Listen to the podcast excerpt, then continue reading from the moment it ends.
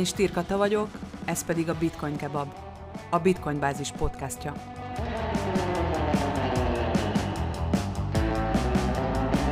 Mai vendégem dr. Kocsis Imre, a Budapesti Műszaki és Gazdaságtudományi Egyetem villamosmérnöki és informatikai karának méréstechnika és információs rendszerek tanszékének agyunktusa.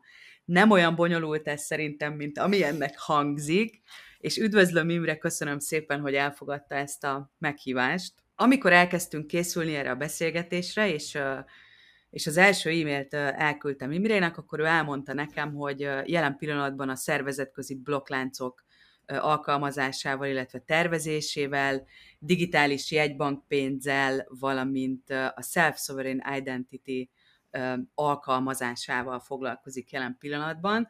Úgyhogy rögtön vérszemet is kaptam, hogy micsoda izgalmas témák ezek. Annyit hadd mondjak el így a bevezetőben, hogy ugye a, a, a kriptovaluták elterjedésével, illetve a köztudatba kerülésükkel a blokklánc, mint, mint mögöttes technológia és a figyelem középpontjába került, és sokan azt tartják, hogy ez egy indokolatlan hype, hiszen a blokklánc nem több, mint egy, mint egy szimpla adatbázis, ami pusztán struktúrájában tér el egyéb hagyományos adatbázisoktól. Mások szerint viszont a blokklánc maga a forradalom, és nem csak a pénzügyi alkalmazási területeken. Szóval üdvözlöm Imre még egyszer, hogy itt van. Köszönöm szépen, hogy elfogadta a meghívást azután a felvezető után megtenné, hogy, hogy először is definiálja a hallgatóknak, hogy mi is az a blokklánc valójában? Uh-huh. Rendben. Köszönöm szépen a meghívást, Kata, és üdvözlöm a kedves hallgatókat. Ez mindig egy nehéz feladat, amikor röviden kell összefoglalni egy mára ennyire szerteágazó területet, de abban a szerencsés helyzetben vagyunk, hogy mára azért a nagyobb szabványosító szervezetek próbálják kodifikálni legalább az alapfogalmakat, hogy legalább távlatilag, madártávlatból ugyanarról beszéljünk. Uh-huh. Azt lehet mondani, hogy amit ma blokkláncnak, blokklánc alapú technológiának hívunk, azt valójában egy általánosabb kontextusból érdemes megközelíteni, megragadni, nevesint onnan, hogy ezek a megoldások úgynevezett elosztott főkönyvi megoldások, technológiák, uh-huh. angolul Distributed Ledger Technologies, uh-huh. DLT-nek szokás ezt rövidíteni.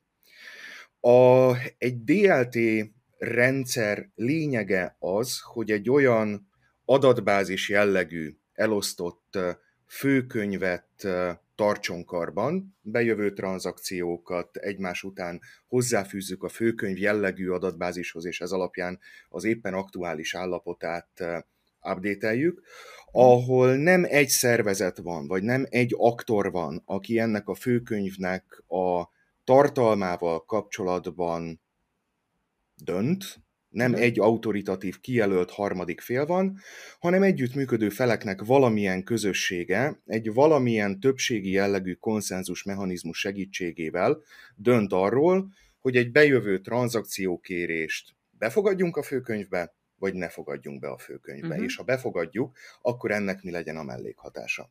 Uh-huh. Ez egy nagyon általános sémának tűnik, de, mint ahogy az is, de működőképes, Valójában az, hogy blokk lánc, hogy ez a rendszer úgy működik, hogy a rendszerben ezek tipikusan peer-to-peer hálózatok egyébként mm-hmm. a hallgatók azon részének, akinek ismerős ez a fogalom. Az az aspektus, hogy a hálózat csomópontjai blokkonként döntenek arról, hogy mit fogadjunk be, mit ne fogadjunk be, és akkor utána kriptográfiai eszközökkel egymás után láncolják ezeket a blokkokat. Ez valójában egy megvalósítási kérdés, mm-hmm. hogyha a architekturális szempontból elég messziről nézzük. Itt az igazán nagy innováció az az, hogy van egy igen, adatbázisunk, egy uh-huh. tipikusan relatíve kicsi és főkönyvszerű adatbázisunk, amit nem egy cég vagy nem az állam nyújt nekünk tartkarban, hanem van sok szereplő, akiknek kvázi a többségi szavazata dönt arról, hogy minek kell ebben benne lenni, és minden szereplőnél van egy kópiája az éppen uh, autoritatívnak és aktuálisnak tartott uh, főkönyvről. Uh-huh. Valójában az a kifejezés, hogy blokklánc, ha az ember megnézi a Bitcoin white paper-t, illetve azt a cikket, amit Satoshi Nakamoto 2008 végén kitett az internetre, abban ilyen fogalmat, hogy blokklánc nem talál. Uh-huh. A vége felé egy olyan kitétel, hogy chain of blocks, blokkoknak a lánca van, de az eredeti Bitcoin cikk nem, nem erről szólt, hanem egy olyan elosztott főkönyv jellegű pénzt könyvelő rendszert írt le, aminek vannak különleges tulajdonságai, nincs benne központi pénzt kibocsátó fél, hanem a hálózat működési szabályai írják le, hogy hogyan terem a semmiből a pénz. A gazdasági ösztönző erő a részvételre számítógépel ebben a hálózatban az, hogy az üzemeltetők időről időre kapnak új egységeket ebből a könyvelt pénzből, de szó nincs arról, hogy itt igazán a blokklánc lenne a nagy innováció. Valójában az igazán nagy innováció az az, hogy úgy tudjunk egy főkönyvet könyven karbantartani, hogy egy központi harmadik félben ne kelljen bíznunk. Ezt angolul szokás úgy elegánsan fogalmazni, hogy trust disintermediation. Na most uh-huh. én mhm. erre jó magyar egyenértékest a bizalom disintermediáción kívül eddig nem találtam, ami meg nem igazán működik, de, de továbbra is keressük. Bocsánat, jó? hogy itt félbeszakítom, azt azért tegyük helyre, hogy a blokklánc nem egyenlő a bitcoinnal. Tehát ugye azt tudjuk, hogy a blokklánc már előtt, a bitcoin megjelenése előtt is egy létező uh-huh. technológia uh-huh. volt. A, bitcoin tulajdonképpen csak egy első való életbeli felhasználási esete a blokklánc. Igen, igaz? igen, igen, igen, igen, igen. A, az ACM Q oldalán, folyóiratában egy pár évvel ezelőtt volt egy gyönyörű szép akadémiai szempontból gyönyörű uh-huh. szép cikk, akkor már jó pár éve volt bitcoin, sőt elkezdett ez az egész világ szárba szökkenni, ahol összeszedték azt, hogy milyen akadémiai innovációk vezettek a bitcoinhoz, és le lehet vezetni, hogy igazából az összes Lego kocka megvolt már korábbról, uh-huh. ezeknek egy része a 70-es, 80-as évekből. Uh-huh.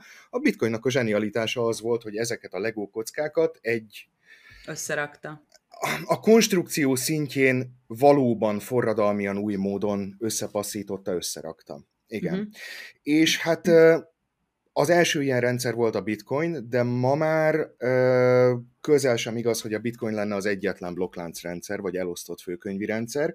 A bitcoinnak műszaki szempontból letagadhatatlanul, letagadhatatlan elnézés szerepe volt az, hogy elindította ezt a forradalmat, Uh-huh. De utána első hullámban megjelentek az alternatív coinok, az altcoinok, uh-huh. amik jó közelítéssel hát másolták a bitcoin működési elveit, itt-ott, ott tekerve rajta egyet, aztán megjelent az Ethereum, és nem sokkal az Ethereum után ö, kezdtek igazán szárba szökkenni azok a bitcoin konstrukciós elveit nagyban követő megoldások, amiknek viszont nem az a célja, hogy valami kitalált kriptopénznek az egyenlegeit kövesse ez az elosztott uh-huh. főkönyv, hanem valami teljesen más. Uh-huh. Mert hogy ezeken az elveken sok minden más olyan feladatra lehet megoldást építeni, ahol nem feltétlenül előnyös, hogy egy kijelölt harmadik fél van, akiben bíznunk kell. A pénznél a pénz a legegyértelműbb használati eset, persze, hát ott nyilván neveket nem mondva, ha az ember filozófiai életfelfogása olyan, hogy nem bízik abban, hogy a bank tartja uh-huh. nyilván az ő elektronikus pénzét, és vagy ha nem bízik abban, hogy egy központi bank bocsátja ki magát a pénzt, uh-huh. akkor erre a bizalmi deficitre egy szereplővel, több szereplővel szembeni bizalmi deficitre, igen, válasz az, hogy akkor építsünk egy olyan peer-to-peer rendszert, remélhetőleg minél nagyobbat, mondjuk világméretűt, uh-huh. ami elosztott módon követi azt, hogy kinek mennyi pénze van, és hogy mikor, hogyan, milyen szabályok mentén, programozott szabályok mentén születik a pénz, de ez a, az asset, eszközkövetési feladat, ez alkalmazható másra is. Az első nagy példa a konténerhajózás volt. A uh-huh. Maersk és az IBM együttműködéséből született egy hát ma már killer applicationnek tekintett megoldás, uh-huh. amit egy külön cégbe ki is szerveztek. És hogyha jól Mára... tudom, bocsánat, hogy megint közbeszak, félbeszakítom, a, a világ teherszállító hajóinak több mint a fele regisztrálva van ezen bizony, a blokkláncon, igaz? Bizony, Tehát ez egy, bizony, ez egy valóban bizony, globális igen. méreteket öltő igen, szervezet az össz, már. Az összes nagy, gyakorlatilag az összes nagy konténerhajózási cég beszállt ebbe a platformba. Uh-huh. Ugye a probléma kicsit más, amit megoldásra kerül. A pénz környékén ott bizalmi deficit problémák mentén gondolhatja valaki úgy, hogy igen, ez egy jó ötlet, aztán erre, ennek a problémának a megoldására kreáljunk egy elosztott főkönyvi rendszer. Uh-huh. De ha a konténerhajózást nézi meg az ember, ott olyan jellegű problémák voltak, hogy egy világméretű beszállítói lánc, illetve ellátási lánc, hát hogy ezek mennyire lesznek a közeljövőben, jövőben világméretűek, azt meglátjuk, de amikor, amikor ez a téma elindult, akkor még Mások nem voltak igaz, a körülmények. Mások voltak a körülmények, széles körben a globalizációt akkor még komolyan nem igazán kérdőjelezte meg senki.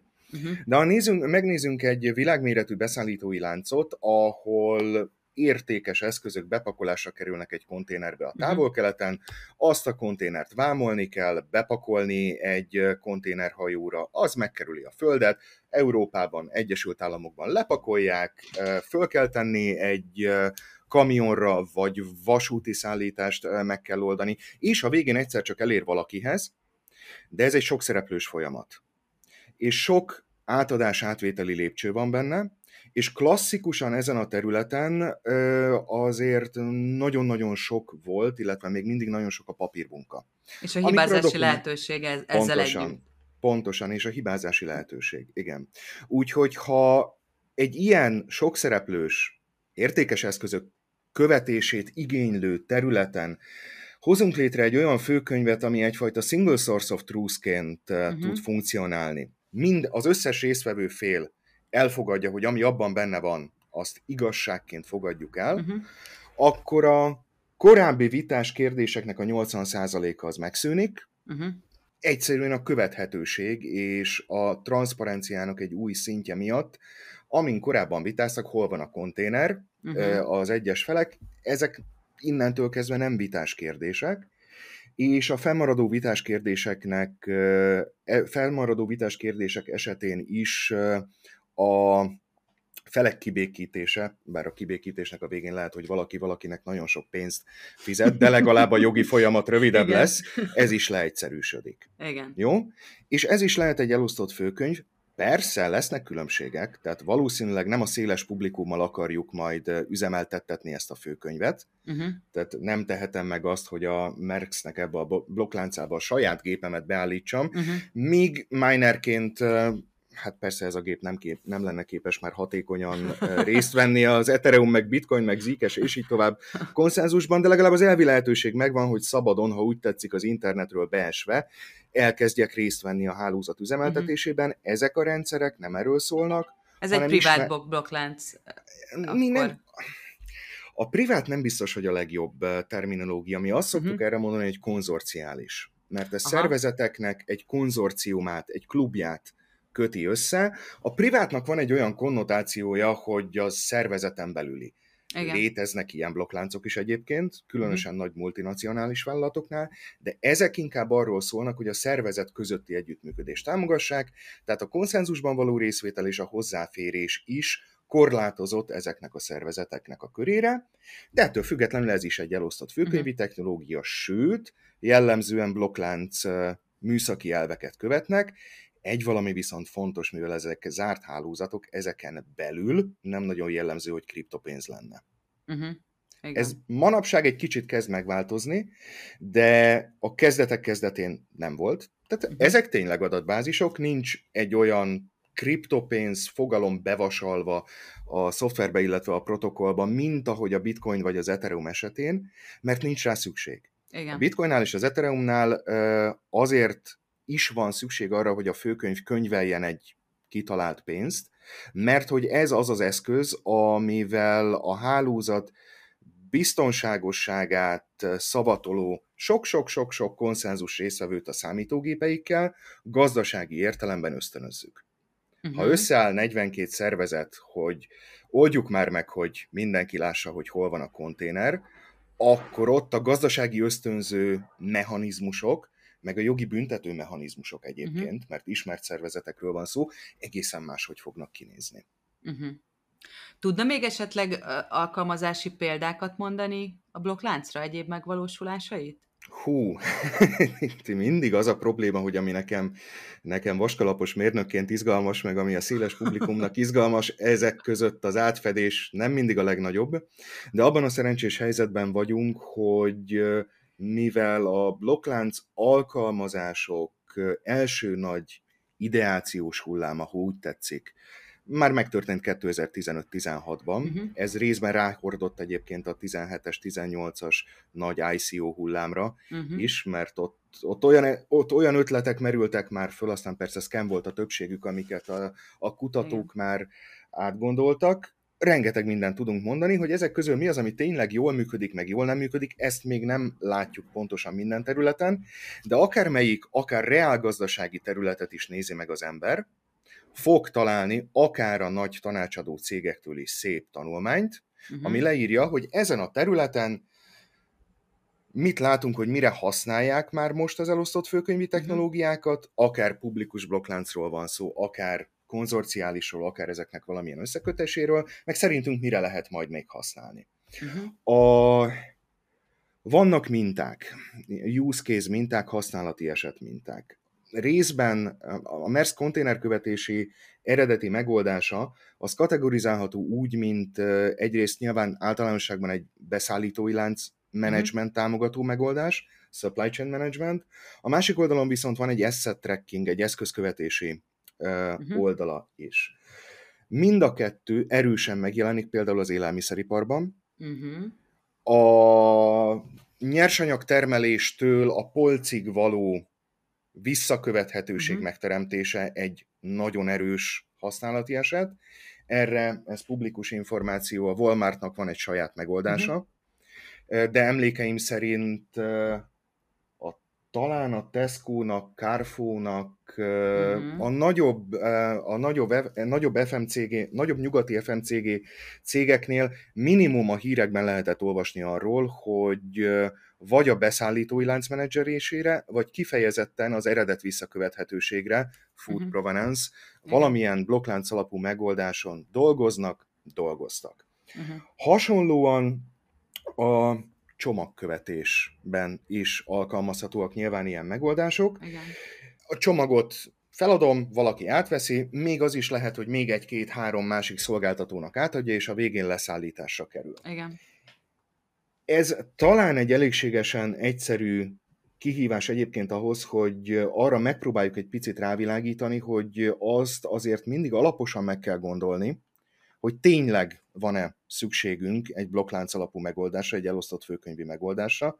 Ugye ez a kedves mérnök urak, hogyan állunk a minekkel, mert nagyon látjuk, látjuk, hogy nagyon szép a megoldás, csak üzletileg van-e értelme. Uh-huh. Egy klasszikus csomagkövetési parcel tracking kontextusban, akkor van igazán értelme a blokkláncnak, hogyha több fél kooperál a szállításban, az egyik a másiknak Aha. átadja, aztán megint átadja, megint átadja. Ez egy olyan ö, konfiguráció, ahol üzletileg komoly értelme lehet. Uh-huh. Persze lehet értelme az is, hogy mi szeretnénk ö, ö, blokklánc alapon a végfelhasználók számára visszakövethetővé tenni, uh-huh. letagadhatatlanul, megmásíthatatlanul Igen. az, hogy hol van a csomagjuk, ez is lehet értelme, de egy blokklánc projekt tipikusan akkor sikeres, egy üzleti blokklánc projekt, reálgazdasági értelemben, uh-huh hogyha amikor elkezdjük, akkor azért látjuk, hogy üzleti értelemben mit akarunk ebből kihozni. Igen, és igazából um, erre akartam kiukadni, hogy, hogy nagyon sok felhasználási, vagy use case-t lehet uh-huh, olvasni uh-huh. az interneten, viszont nagyon sok esetben látható az, hogy, hogy semmi értelme nincsen adott esetben egy blokkláncot használni, mert hogy, mert hogy drága egy blokkláncnak a lefejlesztése, bár ebben nem vagyok biztos, hogy, hogy ezzel igazat mondok, és, és cáfoljon meg, vagy erősítsen meg, hogyha, hogyha, hogyha nincs igazam. Mm. És hogy nincs, nincs értelme, így ahogy ön is mondja, reál gazdasági értelemben egy ekkora infrastruktúrát létrehozni, egy adott termék vagy szolgáltatás viszonylatában. Ezzel kapcsolatban lenne azért jó pár, jó pár megjegyzésem, jó? Uh-huh. Még azt még hozzátenném, hogy, hogy nagyon logisztikai irányból jöttem. Azt szeretném még kiemelni, hogy közel sem csak a logisztikáról van szó. Uh-huh. Nyilván van egy csomó pénzügyi probléma, ahol egy blokklánc alapú megoldás nagyon jó tud lenni. Az első nagy példa, jó néhány vezető német biztosító állt össze, és ők hoztak létre egymás között egy platformot uh-huh. viszontbiztosításra, reinsurance megoldására, uh-huh. de önmagában azok a jellegű problémák, ahol dokumentumokat és dokumentumverziókat kell követni cégek között, és ez aztán az államtól kezdve a uh-huh. biztonságkritikus rendszereken keresztül a hadiiparig rengeteg helyen előjön, hogy küldözgetjük egymásnak e-mailen a dokumentumokat, és akkor ki mit írt alá digitálisan, meg melyik verzióból kell dolgozni. Ugye jön a digital Hú, manufacturing.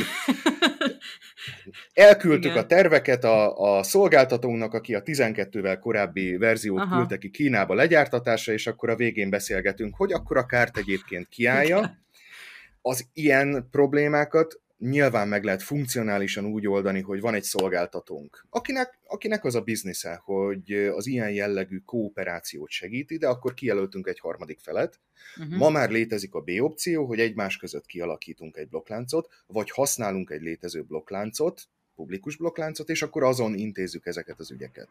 Uh-huh. Az utolsó, amit szeretnék említeni, és akkor utána reflektálnék arra, amit kérdezett, csak jó, jó.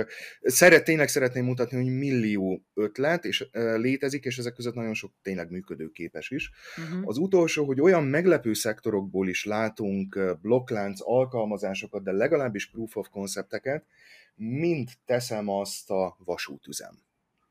Annak Aha. vannak olyan aspektusai, a Deutsche Bahn egyik informatikai beszállítójának volt pár évvel ezelőtt egy gyönyörű tanulmány ezzel kapcsolatban.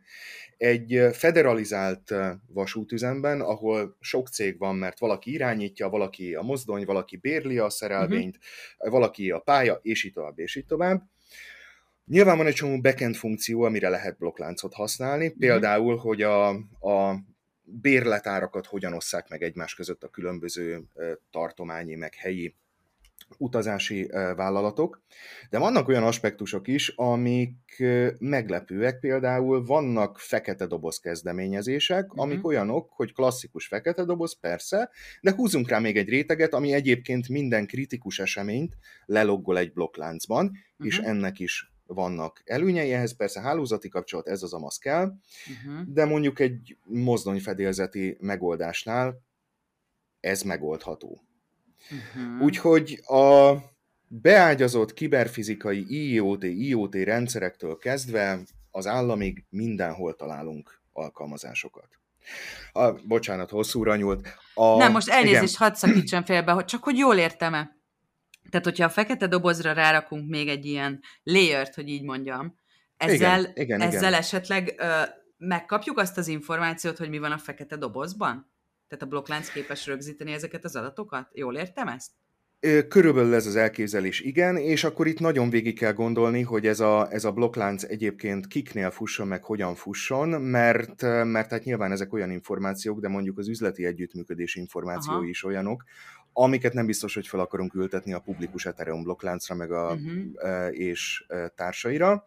Persze titkosítással mindig lehet játszani, meg manapság uh-huh. egyre inkább úgynevezett zero knowledge proofokkal is, uh-huh. de uh, annak, hogy a szervezetek a saját közös üzletük, bizniszük kondukálására dedikált hálózatot hoznak létre, uh-huh.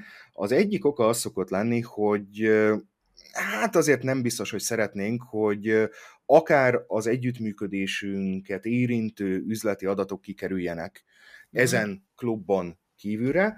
A másik pedig az, hogyha az ember megnézi, hogy mennyibe kerül egy tranzakciót végrehajtani, végrehajtattatni, mondjuk az Ethereum blokklánccal, ami ténylegesen egy jól programozható blokklánc. Ma már persze hozhatnék egyéb példákat is, de hadd példálózzak az Ethereummal az uh-huh. egyszerűség kedvéért.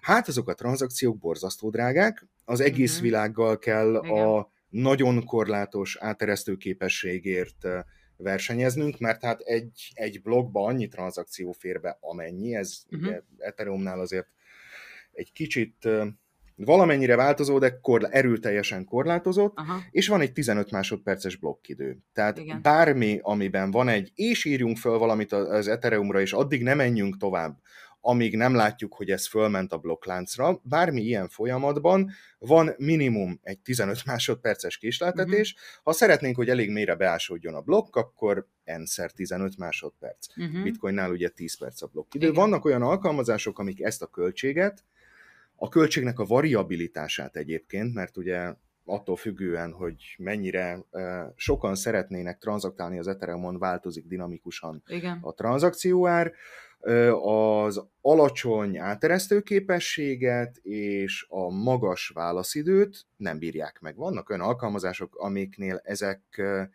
ezek showstopperek, Uh-huh. de hogyha csinálunk egy dedikált blokkláncrendszert arra, hogy a mi közös problémánkat megoldja, akkor ez működni fog. Uh-huh. És ezekben az esetekben a költség az informatikai fejlesztési és üzemeltetési költség.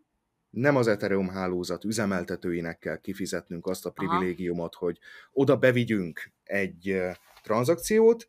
A dolog kerül annyiba, amennyiben működjön együtt 10 szervezet, a 10 szervezet vesz magának néhány szervert, hogy be Mhm. uh-huh. tudjon szállni mondjuk egy Hyperledger fabrik blokkláncba, uh-huh. Le kell fejleszteni a blokkláncot, ki kell fizetni a jogászokat, akik végig gondolják, hogy a konzorciumnak a, konzorciumnak, igen, a jog, a jogi keretei hogyan nézzenek ki, meg a governance, Uh-huh. a konzorcium döntési folyamatai azok hogyan nézzenek ki, ez elég fontos tud lenni. Igen. Például, hogy még egy céget be akarunk venni, valakit ki akarunk tenni, Igen, igen. valakinek az oldaláról megtörték a blokkláncot, és így tovább, ezeket muszáj lefektetni, de borzasztó klasszikus költségtételek merülnek itt föl Isten igazából. Uh-huh. Áteresztő képességben pedig ez egy tervezhető dolog, Mhm. de vannak olyan, mondjuk Hyperledger Fabric prototípusok, amik 20 ezer tranzakció per másodpercet tudnak, ez azért extrém magas, Uh-huh. De 500 ezer, 1500 ö, nagyságrendben nem borzasztó nagy eszközbefektetéssel is lehet üzemeltetni egy Uh-huh. együttműködés, az viszont már meglehetősen sok mindenre elég. A dolognak annyi a hátrány, az egyik fő hátránya persze, hogy akkor nem 100 és 1000 és 10 ezer és 100 ezer számítógép dolgozik a, a főkönyv biztonságáért, mint azt teszi a publikus hálózatoknál, uh-huh. hanem annyi, amennyit a résztvevő szervezetek betettek ebbe az Persze. együttműködésbe. Akkor mit mondhatunk összességében? Drága egy blokklánc lefejlesztése, vagy nem drága? És tudom, hogy ez egy, ez egy nagyon tág kérdés, de hogy, hogy, hogy mégis Hát, ö, milliós tételekről beszélünk, százezres tételekről beszélünk, tehát mennyire elérhető akár egy kis Mhm, vállalkozásnak mhm, mhm, egy, egy blokklánc Jó. lefejlesztése? Jó, ö, ugye erre van nekünk egy kanonikus válaszunk mérnökként, amitől a projektmenedzserek és a, és a közgazdászok falra szoktak mászni, hogy hát az attól függ. Igen, Ö, um, nesze semmi fog meg jól. ig- igen, igen. Ezt az attól függet most egy kicsit kibontanám. Köszönöm. A, a, ha egy komoly, nagy áteresztő képességű vállalatközi és nagyvállalatközi megoldást akarunk, ott a számla tud magas lenni. Mhm. Mert hogyha csak arról beszélünk, hogy mindenki bedob 10 kötőjel 30 millió forintot hardware beszerzésben, Mhm. és akkor erre jön még a fejlesztéstől kezdve a mindenféle támogató funkció kiépítésen keresztül a jogászokig az ég egy világon minden, Uh-huh. akkor ahogy tetszőleges informatikai projektnél tetszőleges magasra lehet rugózni az árat, de a komolyabb nagy teljesítményű rendszerek kiépítése, hogyha a vállalatok egy dedikált hálózatot akarnak maguknak kiépíteni, az azért ma még nem egy olcsó mulatság, és ebben benne van az is egyébként, hogy nem nagyon van még elég mérnök a piacon ahhoz, Aha. hogy Na ezt ez is egy hatékonyan. Igen. hatékonyan támogatni tudja. Ez bocsánat, ez a magyar Igen. piac, vagy pedig ez a nemzetközi piacra is elmondható? Szerintem mind a kettőre. Uh-huh. Szerintem mind a kettőre. Uh-huh. Rossz, rossz piáros, meg rossz szélszes lennék, azzal kellett volna kezdenem, hogy mi a, amellett, hogy alapvetően a szervezetközi együttműködésekkel foglalkozunk technológiailag, meg alkalmazásilag is, a, Hy- a Linux alapítványnak ami az azonos nevű operációs rendszerről ismert. Uh-huh. 2014 óta azt hiszem van egy Hyperledger nevű projektje, uh-huh. ma már Hyperledger Foundation, aminek az a célja, hogy a Linux alapítvány nem is vezetésével, angolul ezt úgy mondják, hogy stewardship, uh-huh. egy ernyő alá gyűjtse azokat a projekteket, amikből kifejezetten vállalatközi együttműködés támogató elosztott uh-huh. főkönyvek építhetőek, és ezek közül mi a Hyperledger fabrikkal foglalkozunk 2016 óta, amikor professzorunk Patrica András professzor úr uh-huh. kapott Észak-Karolinából egy IBM kutatói ösztöndíjat, hogy hát akkor most a teljesítményt meg kellene mérni, és modellezni kellene a Hyperledger Fabricnak egy korai verzióján, és mi így mhm. indultunk, úgyhogy mi egy kicsit unortodox módon az egész blokklánc világba a nagyvállalati aspektusból Aha. csöppentünk be, és onnan terjesztettük ki a tudásunkat, meg az érdeklődésünket a publikus irányban.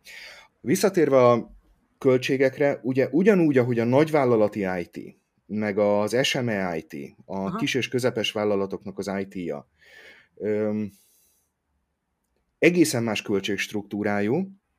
Én azt mondanám, hogy egy KKV blokklánc projektnek is máshogy fog kinézni ma már a költségstruktúrája, mint egy mhm. nagy vállalatokat összekötő projektnek.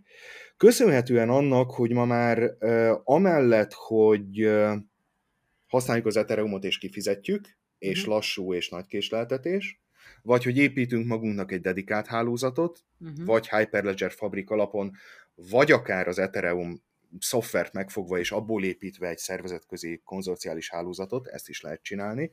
Uh-huh. A Quorum nevű szoftver kifejezetten ezt támogatja. Uh-huh. Van egy harmadik opció. Ugye a kriptovilágnak sem tetszik az, hogy milyen drága az Ethereumon egy tranzakció, Igen. meg hogy mennyit kell várni, és így tovább. Úgyhogy az utóbbi két évben szinte a semmiből megjelentek a Layer 2 megoldások, mm. amik mára eljutottak oda, hogy jó néhány kategóriájuk, azokon belül egy-egy reprezentatív cégnek, közösségnek a szolgáltatása teljesen jól használható. Mm. Ezek közül a legegyszerűbb a sidechaining, amikor van egy gyors, nagy hatékonyságú, relatíve kicsi blokklánc, aminek úgy szoktuk mondani, hogy jogosultság kezelt a konszenzusa, tehát nem uh-huh. lehet belépni. Ha használni akarom, hinni kell benne, hogy ők ott, ők ott elég diverzek ahhoz, hogy ne beszéljenek össze. Uh-huh. De ennek köszönhetően olcsó, és nagy áteresztő képességű, uh-huh. és ezeket az oldalláncokat, sidechain-eket uh-huh. össze lehet kötni a nagy Ethereum hálózattal úgy, ennek a, le, a legegyszerűbb, az össze, össze lehet kötni a nagy Ethereum hálózattal pont. Az összekötésnek a legegyszerűbb példája a bridging, amikor egy hidat húzunk ki egy nagy blokklánc, például az Ethereum meg egy ilyen kicsi, hatékony, olcsó, de nem annyira biztonságos blokklánc között. Igen. Ennek a logikája körülbelül olyan, hogyha nekem van egy tokenem, vagy valamennyi éterem a nagy Ethereum blokkláncon, Igen akkor van egy okos szerződés, egy különleges okos szerződés, a hídnak az egyik pillére, ha úgy tetszik, uh-huh. ahova ezt beutalhatom, ott ez lekötésre kerül, kvázi uh-huh. letétbe kerül, ennek hatására a híd, told, híd túloldalán a csatolt blokkláncon megjelenik a, le, a nagy blokkláncon lekötésre került eszközöknek egy árnyéka képe, shadowja, uh-huh. wrapped tokeneknek szokás ezeket uh-huh. leginkább uh, hívni, de a wrapping az igazából egy technikai uh-huh. aspektusa a dolognak. A kicsi blokklánc részvevői egymás között úgy adják, veszik ezt az eszközt, ahogy csak gondolják, és ha valaki úgy dönt, hogy ki szeretné erről a parketről hozni, akkor annyit kell csinálnia, hogy a sidechain oldali okos szerződésbe visszaadja ezt, Aha. a jobb oldali pillérbe, minek hatására a bal oldalon megint megjelenik az Ethereum blokkláncon, és lehet vele, amit szeretnénk csinálni. A nagy, borzasztó nagy varga betű volt, és elnézést kérek. Ne, ezért, köszönöm, hogy erre kitért, ez, mert ez nagyon érdekes téma. Ez, ami ebben egy óriási lehetőséget nyit meg a kis és középvállalkozások számára, Aha.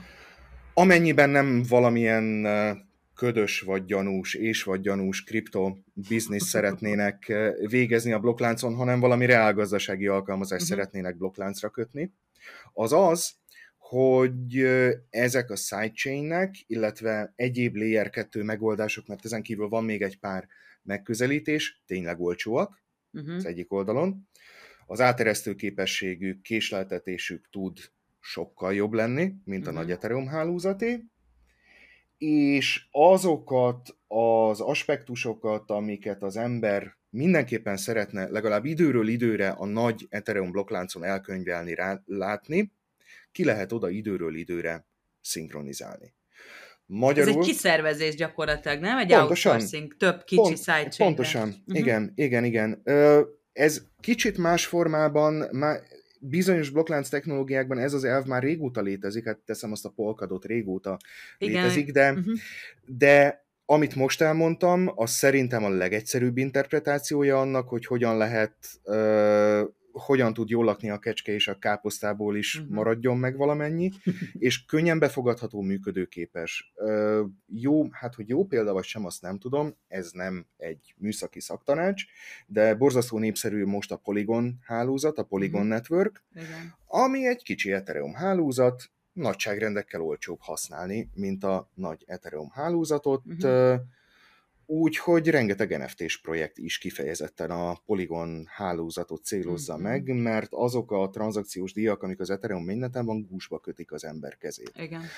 Viszont nem csak az NFT-s projekteknek adnak ezek a Layer 2 megoldások egy óriási lehetőséget arra, hogy adatokat blokkláncra horgonyozzanak le, és okos szerződéseket alkalmazzanak, hanem mindenki másnak is. A hanem mindenki mást még nem igazán látjuk, ugye a kriptovilág az, ami a leggyorsabban reagál, tehát Igen. nyilvánvaló, hogy az NFT-k és az NFT-khez hasonló egyéb kriptogazdasági megoldások nem, hogy ezek célozzák meg, ezek hozták létre ezeket Igen. a Layer 2 megoldásokat, de a KKV-knak ez egy komoly lehetőség lesz, lehet olcsón blokkláncozni úgy, hogy magának a blokkláncnak az üzemeltetését nem kell magunknak megoldani. Uh-huh. Nem arról van szó, hogy a részvevő cégek között húzunk ki egy blokkláncot, hanem egy Word Computernek, ugye, ahogy az Ethereum uh-huh. fogalmazott az eredeti céljaiban, a szolgáltatásait használjuk.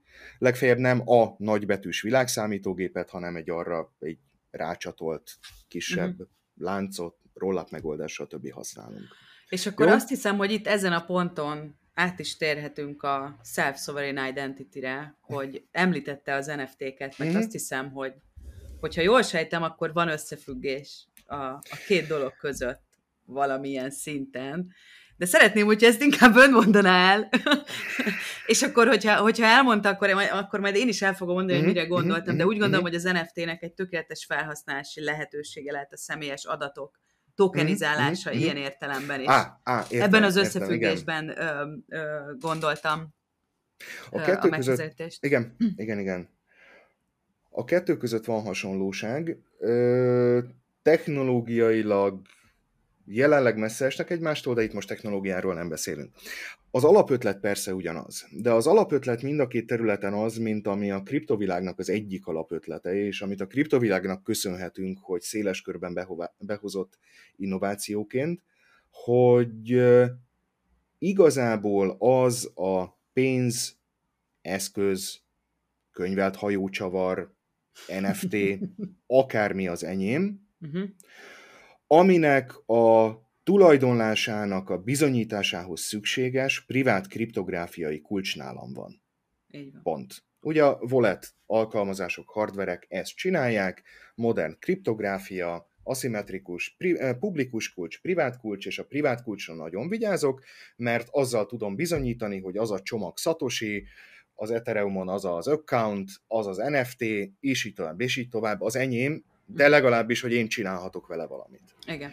A Self-Sovereign Identity bizonyos értelemben ezt az alapötletet viszi tovább, annyiban, hogy az identitás kezelés jelenlegi modelljeit próbálja megfordítani.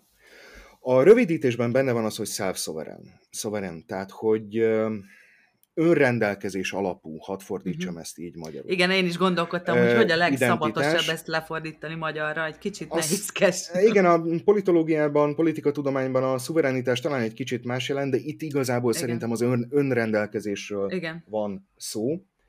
A klasszikus azonosítókat, azokat valakitől megkapjuk, és hogy ez egy kegy vagy nem egy kegy, ez nyilván a Google-től a belügyminisztériumi szintig azért változik, meg a szabályozás is, de azt valakitől megkapjuk, és vissza is lehet vonni természetesen. Uh-huh. Alapvetően nem mi rendelkezünk felette, a digitális térben még kevésbé mi rendelkezünk az azonosítóink felett, mert uh-huh. valakitől valamilyen célra kapunk valamit, és akkor azt be lehet vonni, el lehet felejteni. Az olyan federalizált azonosítási megközelítése, federalizáltnak tekintető azonosítási megközelítések, mint hogy a Facebookon keresztül, meg a Google-on keresztül lépjünk be itt-ott, ott, uh-huh. hát ezek, ezek fából vaskarika jellegű megoldások abból a szempontból, hogyha a Google úgy dönt, hogy oké, okay, ezt az identitást mi nem kezeljük tovább, akkor így döntött. Uh-huh. A Self-Sovereign Identity-nek az alapötlete az az, hogy miért szerintem az én interpretációmban, aztán, aztán persze ez kutatófüggő is, uh-huh. hogy ha már kriptopénzek használatához használható privát kulcsokat tudok tárolni magamnak a telefonomon, a számítógépemen, papíron, uh-huh. így úgy amúgy, uh-huh.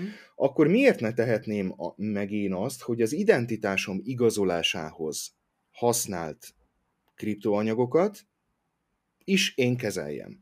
Tehát, hogy az identitásom az legyen egyszer leegyszerűsítve egy privát kulcs, amivel megfelelőképpen tudok aláírni, és ezeket használhassam egy volitben, eh, tárolhassam egy volitben, uh-huh.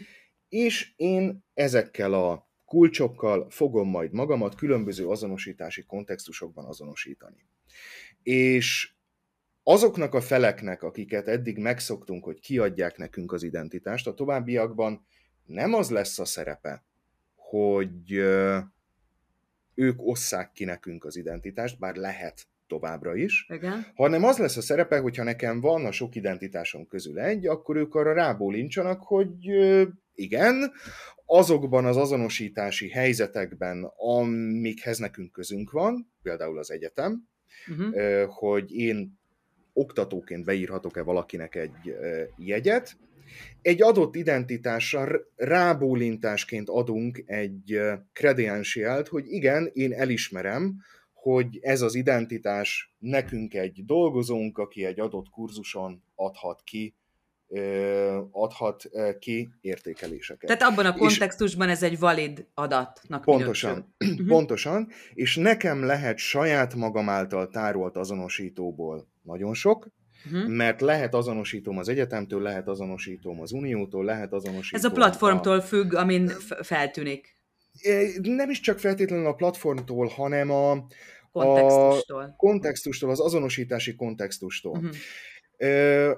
Hadd világítsam meg ezt egy, egy picit máshogy, ha én az elképzelés az, hogy ha én egy weboldalon akarom magamat azonosítani, akkor ott választhassak, hogy melyik azonosítommal uh-huh. fogom majd magamat azonosítani. Persze a weboldalnak lesznek elvárásai azzal kapcsolatban, hogy ő kik által ö, elfogadott azonosítókat, befogadott azonosítókat ö, fogadnak el, nyilvánvalóan uh-huh. lesznek, uh-huh. de alapvetően ö, ez egy olyan interakció, ahol én választok, fölmutatok egy azonosítót, és hogyha ehhez van egy olyan credentialem, amin szerepel mondjuk a belügyminisztérium, akkor el lehet fogadni, hogy igen, ezt, ez ebben a kontextusban határátlépés például, vagy vízumigénylés egy elfogadható azonosító. Aha. Van, van még egy másik aspektusa, és ez már technológiai, viszont nagyon erős aspektusa lesz ennek a világnak. Ma már egy teljes szabvány stack támogatja az ilyen jellegű úgynevezett verifiable credentialeket, tehát Igen. verifikálható azonosítókat. Ezekre épülve léteznek szabványosított módon ma már olyan verifiable presentation úgynevezett verifiable presentation ezt még nem fordítottuk le, uh-huh. amik minimális mennyiségű információt közölnek velem kapcsolatban, például annak a weboldalnak, akivel szemben felén valamilyen azonosítási kötelezettség áll fönn. Az iskola példa az az, hogy egy weboldalon alkoholt szeretnénk rendelni. Mhm. Mire van szüksége a weboldalnak? A weboldalnak szüksége van arra az információra, hogy mondjuk, hogy magyar állampolgár vagyok, uh-huh. tegyük fel egyszerűsítésként, és hogy 18 évesnél idősebb vagyok. Igen. Ha én egy személyit mutatok föl, azon rajta van a fotóm, azon rajta van a születési dátumom, azon rajta van a nevem, és a jó ég tudja, hogy mi, még van, mi minden van uh-huh. még mhm. rajta. Ezekkel az előbb már említett, hát sokszor még az informatikusok számára is matematikai szempontból fekete mágiának számító zero knowledge proofokkal, uh-huh. azonban meg lehet oldani azt, hogy egy olyan bizonyítást adjak ki, amiből a weboldal csak annyit lát, hogy itt valaki, itt valami olyan, olyas valaki küldte nekem ezt a bizonyítást, akinek van egy megfelelő kredensielje, azonosítója mondjuk a belügyminisztériumtól, uh-huh. és a bizonyítás magában hordozza, hogy ő egyébként 18 évesnél idősebb, uh-huh. még a konkrét életkor sem feltétlenül, Igen. és ennyi. És más személyes adatot nem adtam át. És valójában nincs is szükség többre a, és nincs az is szükség többre. Pontosan. reláció vonatkozásában. Pontosan. Most, Ez hogyha... egy radikál... Igen? Ja, ne, mondja csak a te. Ez, Ez csak egy... az jutott eszembe, hogy, hogyha így, így gyorsan próbáltam alkalmazási területekre adaptálni ezt, amit elmondott, például az egészségügy volt az első, ami uh-huh, eszembe jutott, uh-huh. hogy milyen hasznos lehet az egészségügyi adatainkat ilyen formában ö, tárolni. És visszatérve a blokkláncokhoz, mert hogy tudom, azt, azt, azt, egyszer olvastam erről, hogy hogyha jól emlékszem, Tajvanon uh-huh. van egy cég, ahol az emberek megkapják a saját egészségügyi adataikat, amelyek a blokkláncon vannak tárolva, uh-huh. és akár kereskedhetnek is vele. Tehát uh-huh. azt mondom, hogy kutatási célokra eladhatom az én ö, ö, egészségügyi adataimat, uh-huh. ö, hogy felhasználják ö, egy gyógyszer fejlesztésre például. Uh-huh. Tehát, hogy ilyen értelemben például ezek a self-sovereign identity tökéletesen uh-huh. alkalmazhatók, uh-huh. hogyha jól értem.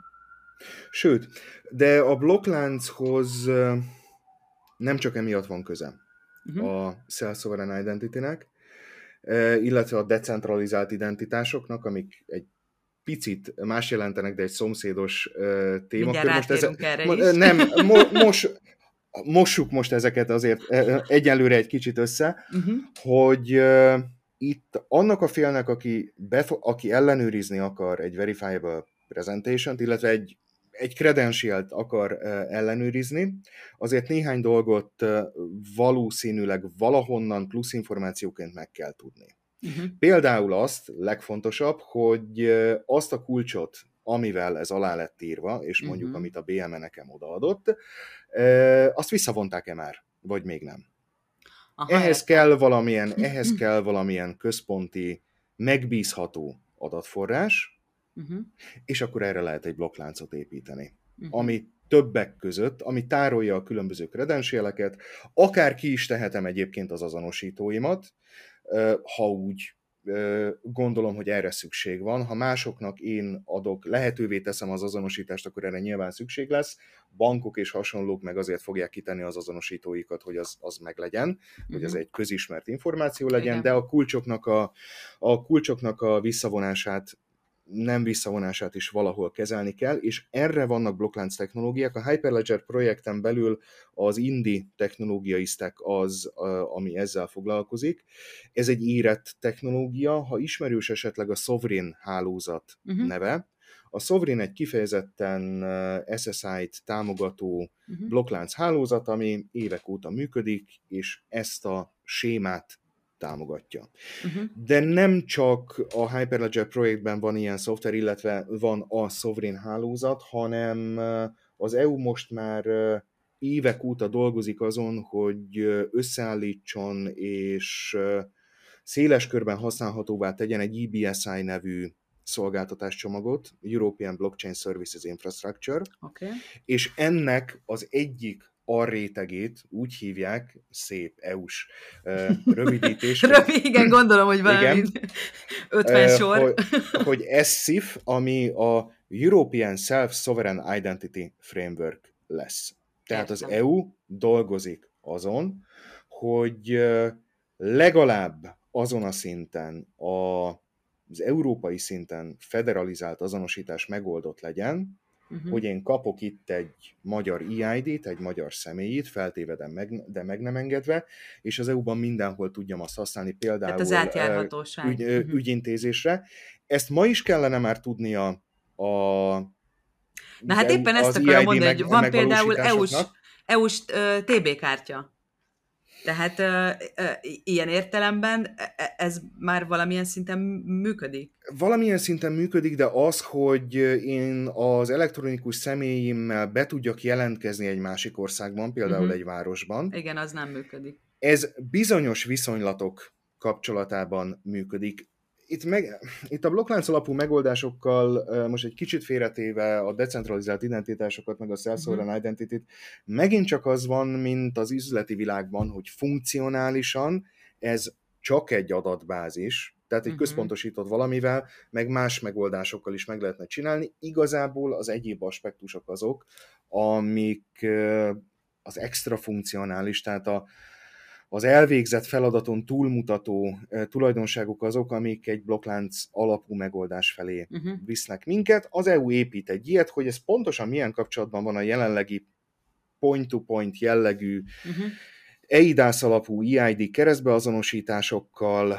hogy a kettő mikor és hol fog összeütközni, nem fog összeütközni, hál' Istennek ezeket én nem tudom, uh-huh. viszont ha az ember megnézi az, az EIDAS, most folyik egy folyamat, ami mentén az EIDAS direktívát ugye frissíteni fogják, ott azért igen izgalmas felvetések is vannak, például, hogy minősített szolgáltatók, EIDAS értelemben uh-huh. minősített szolgáltatók, aki például egy QSEAL létrehozására alkalmas kulcsot kiadhat, hogyha uh-huh. ilyenek állnak össze egy blokkláncba, elosztott főkönyv elnézést, akkor az általuk üzemeltetett, elosztott főkönyvben levő adatok, azok pongyolán fogalmazok, de hitelesnek minősüljenek, Aha. akár bíróság előtt is. Aha. Ez még egy éppen lezajlóban levő folyamat, tehát itt, itt konkrétumot nem lehet mondani, én napi szinten nem is követem, de látszik az, hogy az EU amellett, hogy kifejezetten az EU-s közös problémák támogatására épít egy blokklánc platformot, emellett a szabályozás is próbál abba az irányba menni, hogy ezeknek az alkalmazását támogassa. Mellesleg hozzáteszem, hogyha az ember megné, megnézi Németországnak a, az ID Union nevű projektjét, uh-huh. akkor, és kicsit rossz indulatúan gondolkozik, akkor lehet, hogy az az interpretációja, hogy itt um, az eszifet azt megcsinálják a szövetségi köztársaságban az EU-tól Aha. függetlenül, és akkor majd, majd amikor elkészül EU-s szinten, akkor a kettő integrálva lesz.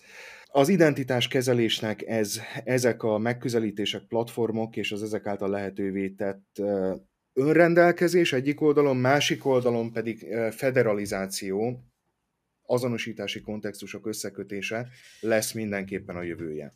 Érzek itt azért némi ellentmondást a két dolog között, és engedje meg, hogy egy kicsit így filozófiai oldalról közelítsem meg a decentralizációt.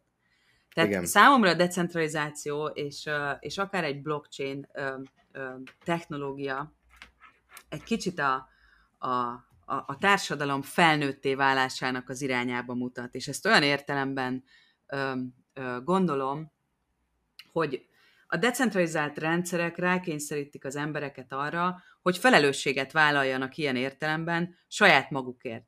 Tehát, hogyha, hogyha egy példát mondhatok, és egy ilyen képpel élve, ugye azt mondjuk, hogy, hogy minden társadalom alatt az állam által húzott szociális háló van. Ami az én szememben jelen pillanatban inkább egy ilyen ragacsos hálónak tűnik, amiből, amiből próbálnánk kikecmeregni, mert iszonyatosan bele vagyunk ragadva.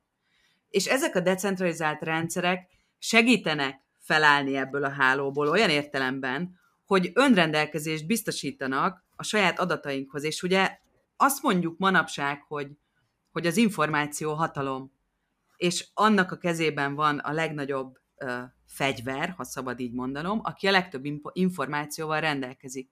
Márpedig a decentralizált rendszerekben ezek az információk nem központosítottan, hanem elosztottan léteznek.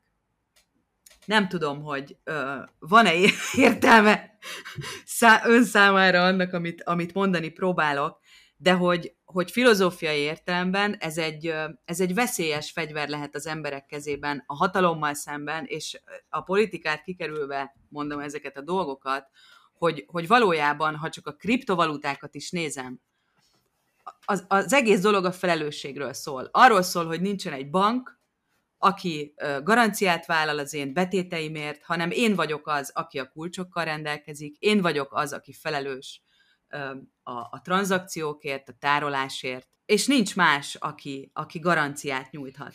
Mit gondol erről? A kriptovilágban az, hogy az ember a saját tetteiért felel, egy alapelv. Egy explicit alapelv, így is működik, a technológia is így működik, és, és hát nincs pardon. Az van, ami van? Azt, ugye, az van, ami van, pontosan. Azt hiszem, a Dogecoinnak az alapító fejlesztőjének volt egy nagyon híres Twitter rendje, amiben kijelentette, hogy olyan szinten individualistává, keményé és nem megbocsátóvá vált ez az egész kriptovilág, és egyenlőtlenné egyébként. Uh-huh. Ő erősebben fogalmazott, de én itt visszafognám magam, hogy ő uh-huh. akkor most ebből az egészből kiszáll. Uh-huh. Az, hogy van néhány szereplő, akik most a kifejezetten kriptoeszközökről beszélünk, a kriptoeszközök árfolyamát nagyon hatékonyan tudják ismert piaci mechanizmusokkal befolyásolni, Igen. amilyen piaci mechanizmusokért egyébként szabályozott kontextusban konkrétan börtön járna adott esetben, Igen. az azt az ember gyomra nem feltétlenül veszi be. Az, hogy ha nekem van pénzem, elvesztem a privát kulcsot, és akkor kész, no recurse, uh-huh. ennyi volt, elveszhettem a privát kulcsot. Egy modern társadalom, de egy humánus társadalom sem így működik szerintem. Uh-huh.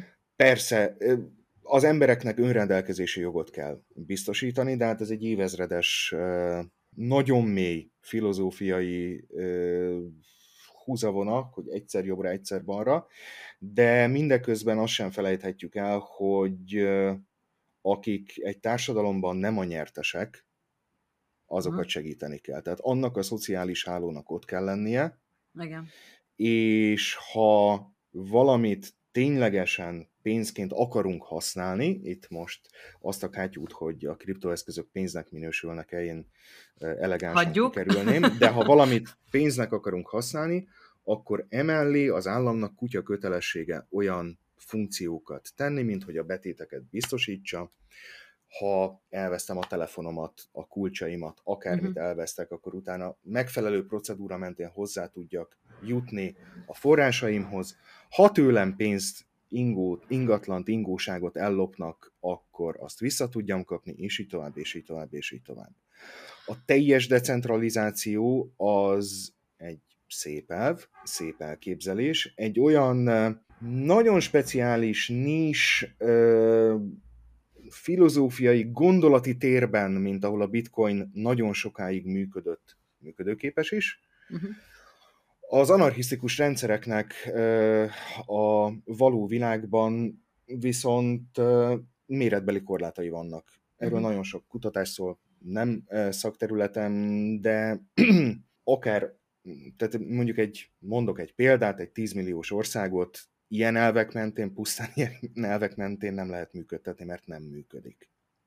Mit gondol akkor innen ebből a pontból visszacsatolva arra, ahogy kezdtem ezt a beszélgetést, a blokklánc forradalom, vagy pedig csak egy adatbázis? Mind a kettő. Érdekes módon még az én óvatos műszaki szempontom szemszögemből is mind a kettő. Mhm. Mert funkcionálisan csak egy adatbázis, de hogy milyen a funkción túlmutató tulajdonságokat tud az az adatbázis felmutatni, milyen megoldásokkal, az egy forradalom. Mindemellett azonban igaz az is, hogy a forradalmakat ugye konszolidáció szokta követni.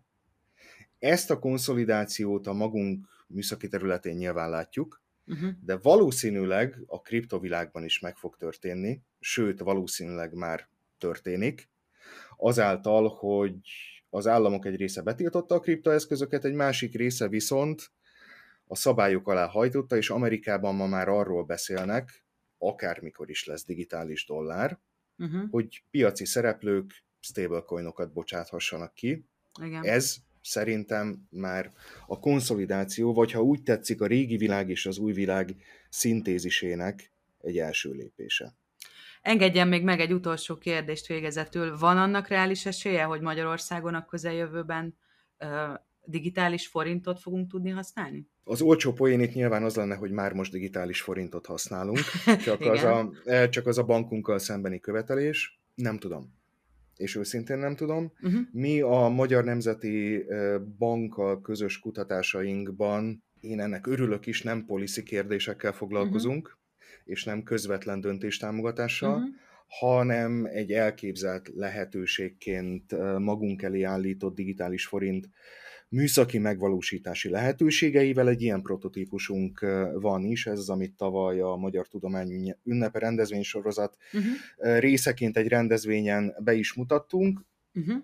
Személyesen magánemberként én azt mondanám, hogy mint ahogy öt éves távlatban szinte biztos, hogy lesz a széles publikum által használt, tehát retail dollár ugyanúgy lesz retail euró is, uh-huh. és ha, ha mi még nem eurót használunk, uh-huh. akkor ezeknek megfelelően azért a pénzügyi világ innovációit és főáramlatait sajnos vagy nem sajnos mégsem Magyarország irányítja, valószínűsíthetően lesz digitális forint is. Nem tudom, de ha úgy tetszik, a Zeitgeist most ez, uh-huh. de igazán egyik nagy meghatározó jegybank sem döntötte még el, hogy pontosan mikor, és pontosan milyen jellegű digitális jegybankpénzt bocsát uh-huh. ki, bár akár árulkodó jelként is lehet értelmezni azt, hogy két hete a Fed és az MIT együttműködési projektjéből nyilvánossá tettek egy OpenCBDC nevű szoftverprototípust, uh-huh. amit hallgatóinkkal ezekben a napokban is nagy erőkkel nézünk, értelmezünk és kísérletezünk vele. Ó, érdekes információ. Imre, köszönöm szépen a beszélgetést, nagyon érdekes volt. Nagyon További sok köszönöm. sikert kívánok. Köszönöm, köszönöm szépen. szépen. köszönöm.